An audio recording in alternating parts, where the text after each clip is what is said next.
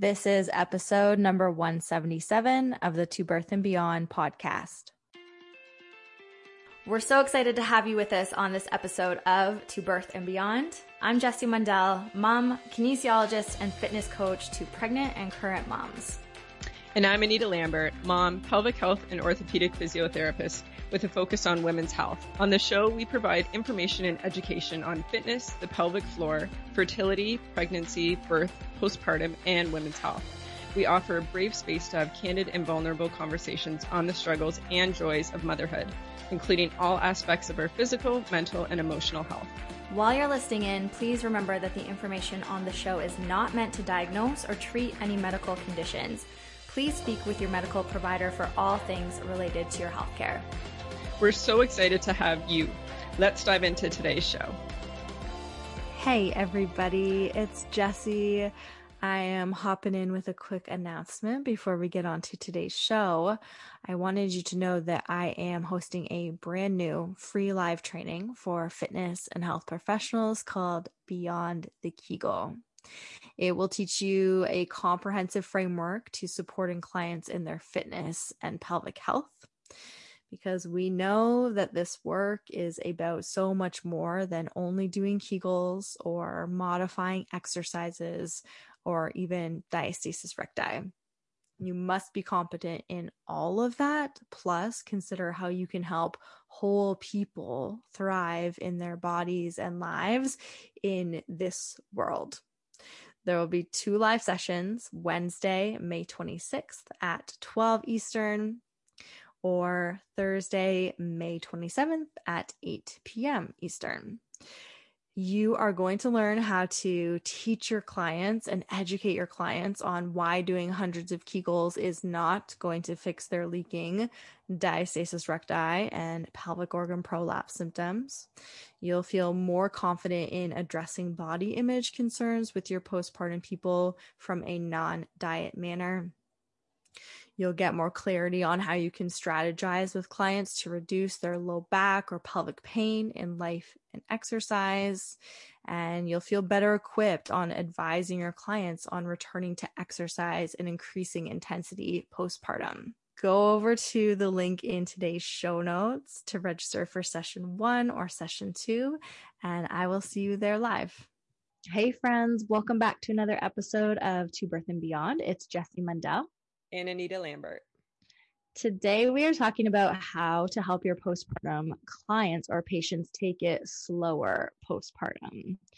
So, this is something that Anita and I have many a conversation about with our fitness coaching and pelvic health clients. And something that we wanted to talk about because I think this is I know for me, with the students that we work with in the postnatal fitness specialist academy, it's something that they are always wondering about and wanting better skills around. And that is how do you convince or educate your clients on the value of taking it slower postpartum, especially when so much of what we see and what our clients are going to be seeing say on social media or in marketing is for getting back out there and snapping back and returning to all the stuff you used to do as fast as possible. So, Anita, is this something that comes up quite a bit for your people? Mm-hmm. I would say it does come up a lot in clinic, and there's a lot of education around it and talking through things. Um, and what I find is a, a helpful thing if you're working with the same client while they're pregnant, if you can start talking about this before they even give birth. I do find it helps because then those reminders postpartum, they're like, oh, yeah, okay, so this is what you were talking about. Um, before I even gave birth. So I find that is something helpful if you're working with them through both of those periods. Yeah, that's so true. Mm-hmm. So let's talk about five main things that we think are helpful in facilitating this conversation and really helping your clients to take it slow, slow down, and allow that healing and recovery process to help them along in the short and long term. So, number one, building on what you were saying, Anita, I think some education around their physical healing can be really vital. And I got so many messages after the episode that you did a while back. We can link it in the show notes about the tissue healing postpartum and what really happens over the first six weeks was eye opening for a lot of people. So, can you just talk about that maybe a little bit more and what you uh, say, like the brief synopsis is for your people, what you're telling them is going to happen to their postpartum tissues? To make it brief, basically, because we're so told that the six week magical mark means everything is healed. But when I go through kind of what our tissue goes through, like with any sort of healing from any injury, but I relate it to birth, whether vaginal or cesarean, is at that six week mark. Yes, some healing, some initial healing has started, but the tissue is not at the same flexibility or strength that it was prior.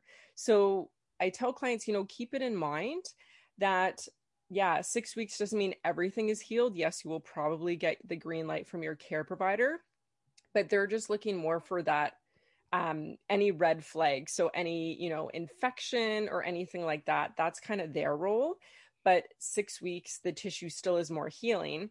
But I find what also helps with talking through kind of that tissue healing is for people to know it's not like you can't do anything for six weeks. You actually can do things that would actually help your healing and then as you go past that six weeks, there is more you can do um, to help load the tissue and to help with the healing beyond that point.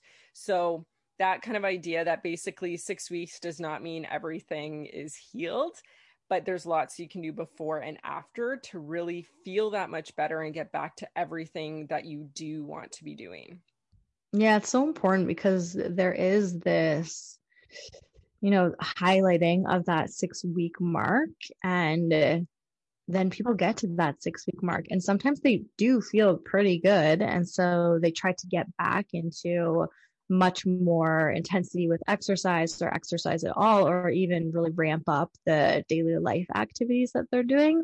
And sometimes then feel pretty terrible from doing that and notice that how that feels on their body or the recovery like the day after the next couple days they do not feel well so yeah we need some more education for our clients on what is happening during that time period but then also pairing it with what you said is we start to build slowly even before the 6 week mark and that will help them to get back to the things they like to do actually faster in a way that benefits them. I find oftentimes it's the my postpartum clients who've given birth before so they went through it the first time and then second or third or fourth time in the around they're just like I feel great. I would like to continue feeling great because there is a sweet spot in the in the healing process where before that 6 week point you may feel really good and you're like I can like I can go for like an hour long walk or I could try running or I could do um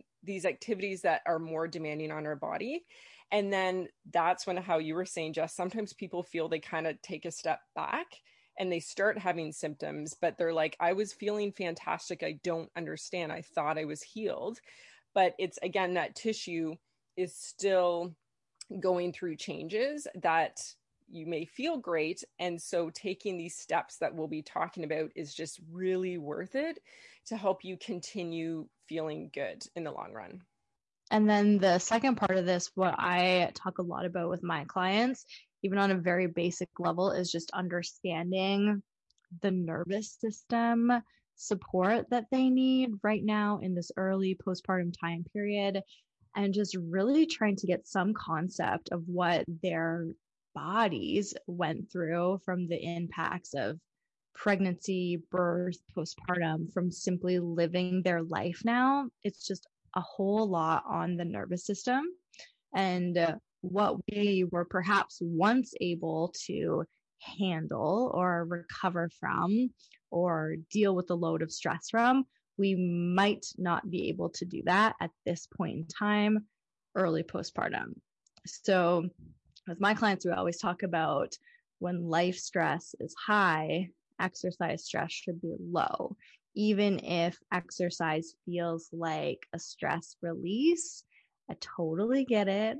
It makes sense. And we need to remember that exercise is a stressor on the body.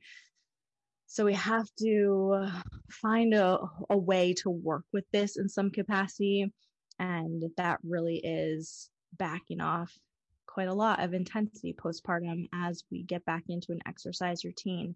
And again, just even thinking about this from a daily life standpoint, not even exercise from your daily life activities and how can you rest whenever possible? How can you back off in places where you might be able to back off?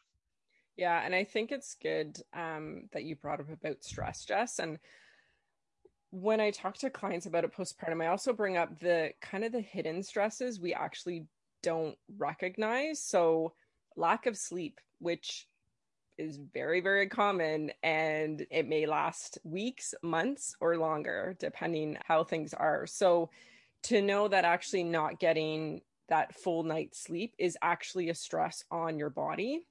So not to say to feel bad that you're not getting sleep because that is that's part of what is happening, but then like you said, take that into account and then decide the next day like okay, I was up 5 times last night. I got maybe like 4 hours of broken sleep.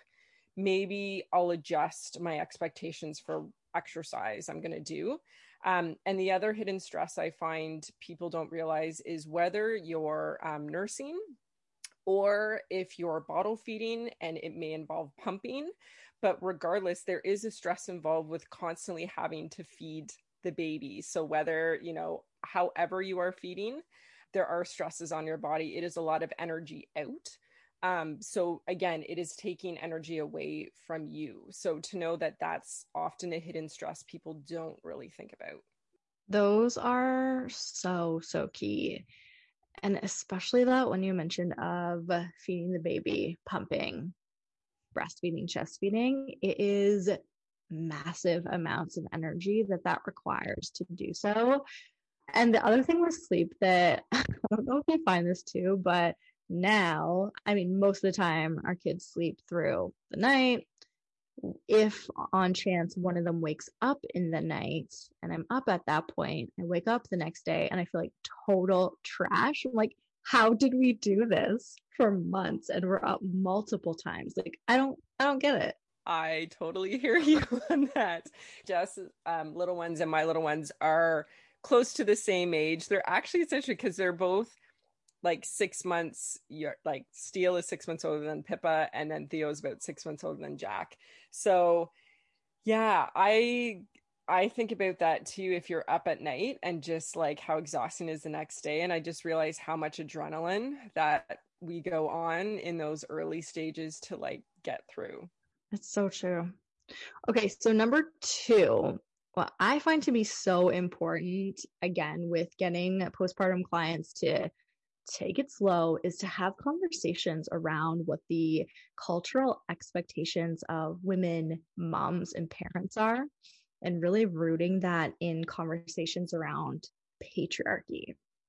Because I think that so many of us were just stuck and caught in this state of doing and needing to do all the things and feeling these really enormous expectations in our roles as moms, women, parents, however you might identify, to keep it going and to hold the fort down and to be stepping in and taking care of everyone. And it is so, it's just far too much on any person to be able to handle. And then, especially with the recovery of a pregnancy, a birth, and going through what you are postpartum, it is entirely too much to think you could just keep going at the same pace, at the same level of care for everyone else around you to be doing this. So we need to take a really clear look at why we want to be doing all the things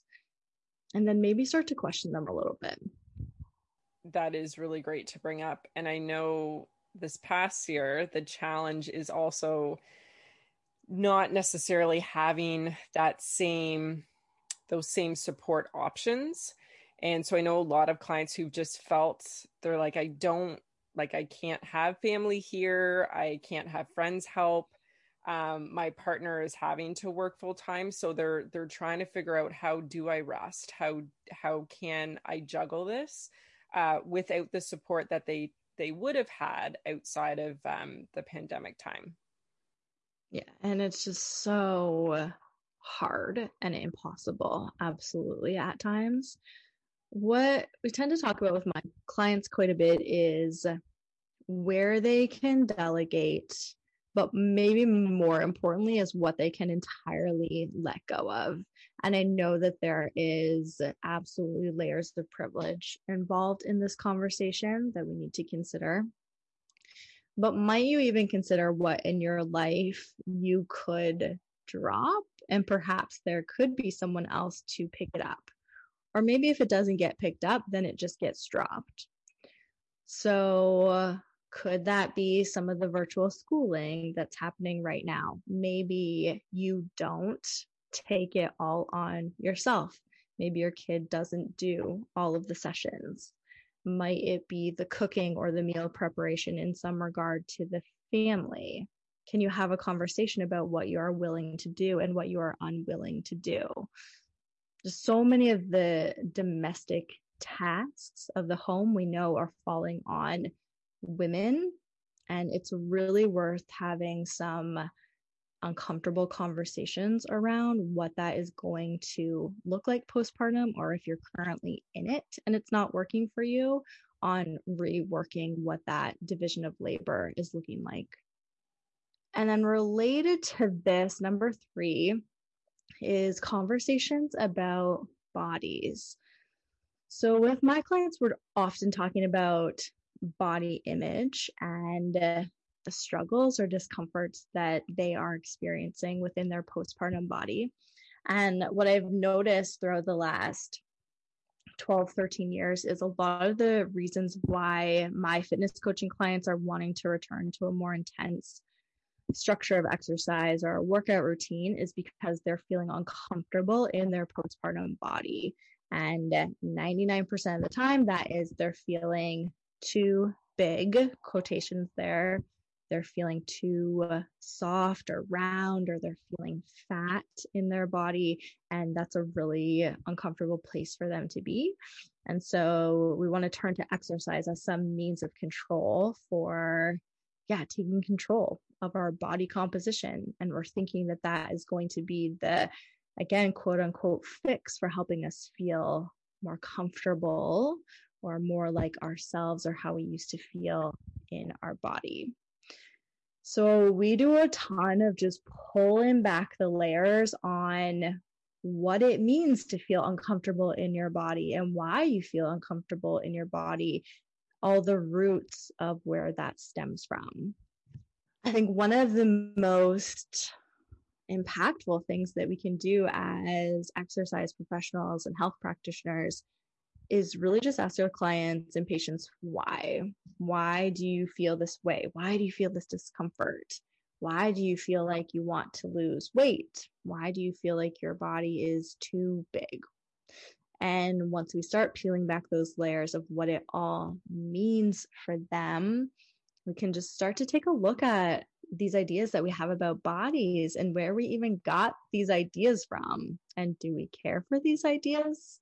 Are they benefiting us? Are they helping us? Are they helping other people?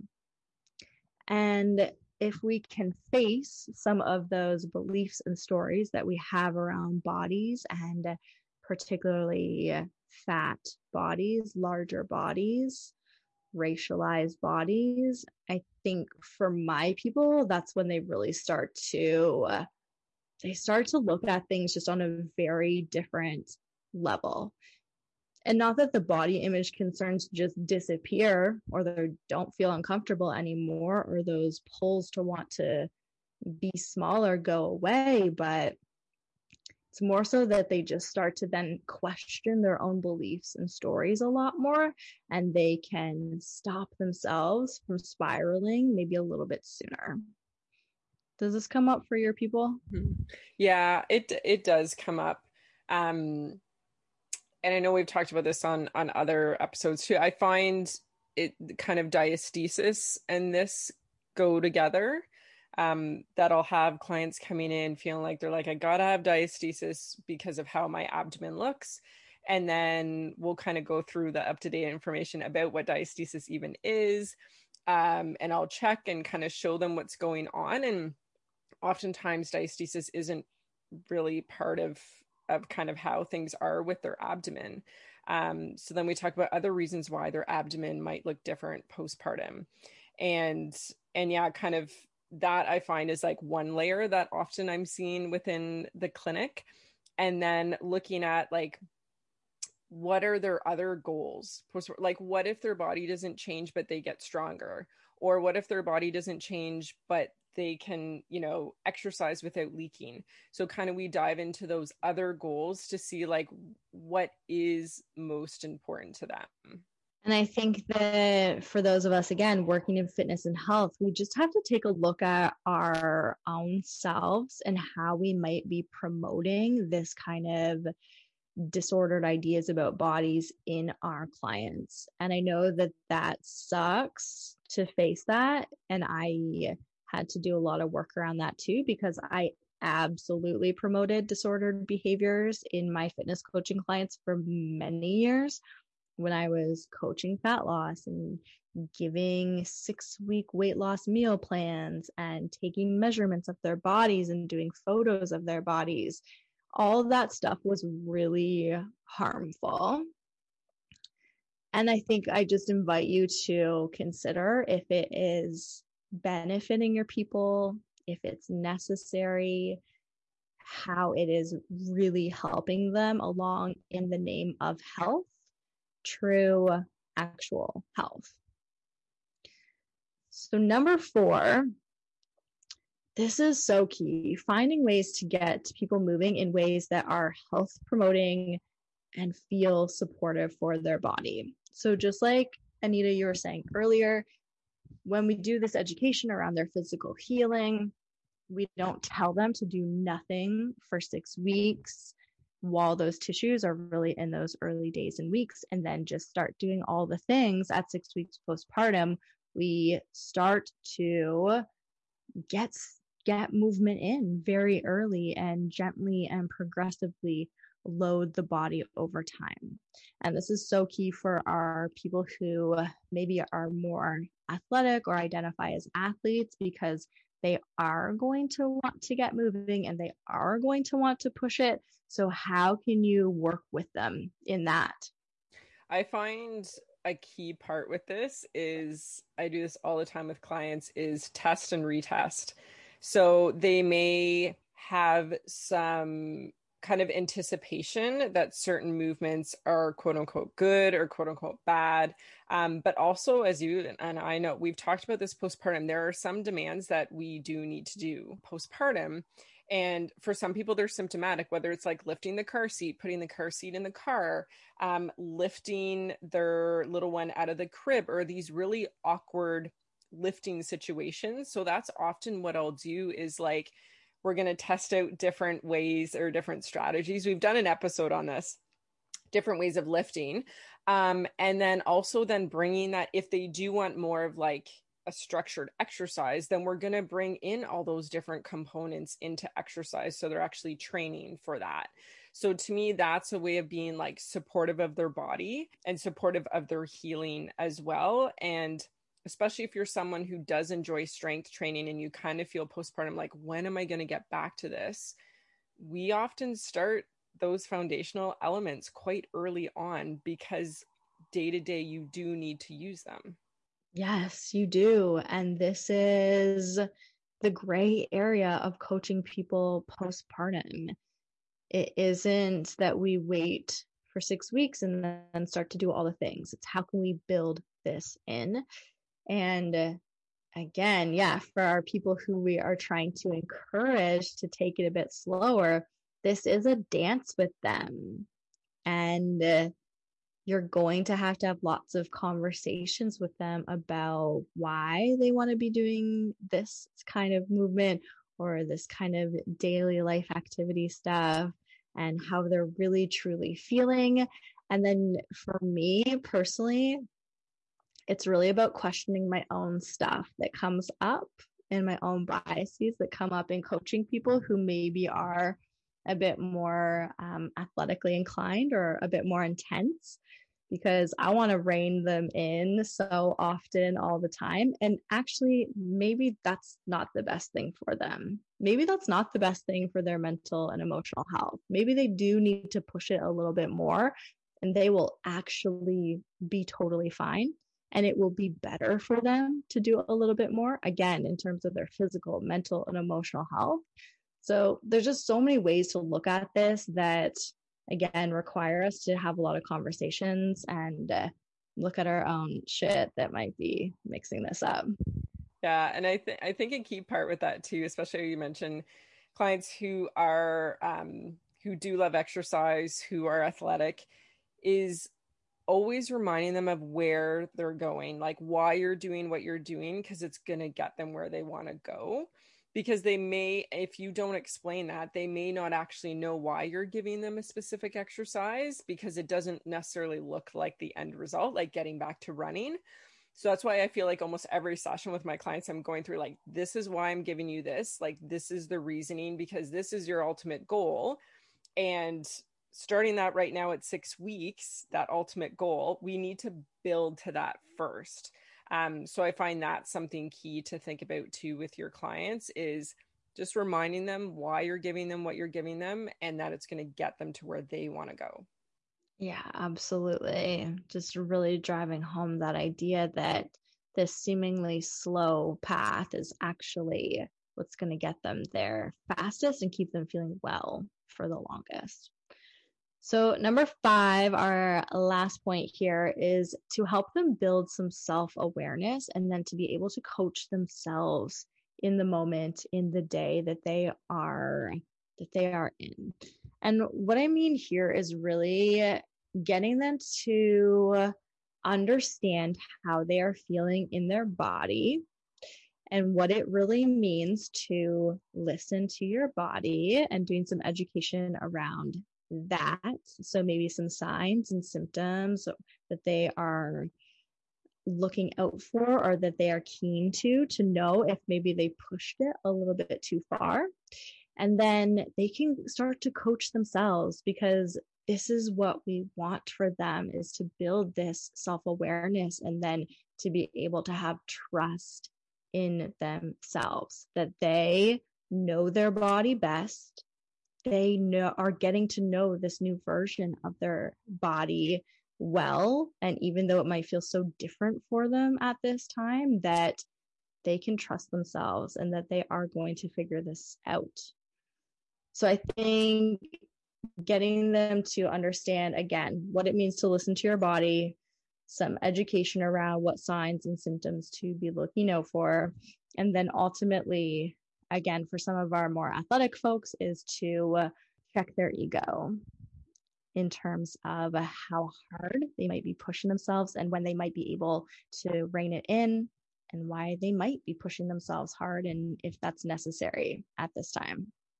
So those are our top five in how to help your postpartum clients take it slower postpartum, quick rundown, give them some education around their physical healing from a tissue standpoint, but also for the nervous system at large.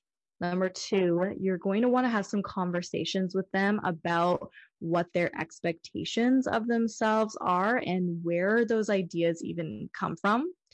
And three, have conversations around bodies and body image with them. What are their stories and beliefs about bodies? Where did these ideas come from? And are they helpful or harmful? Number four, find ways to get them moving that are health promoting, that are supportive for their body, and that they actually enjoy to some degree would be really helpful. And number five, help them build some self awareness so they can better understand this version of their body.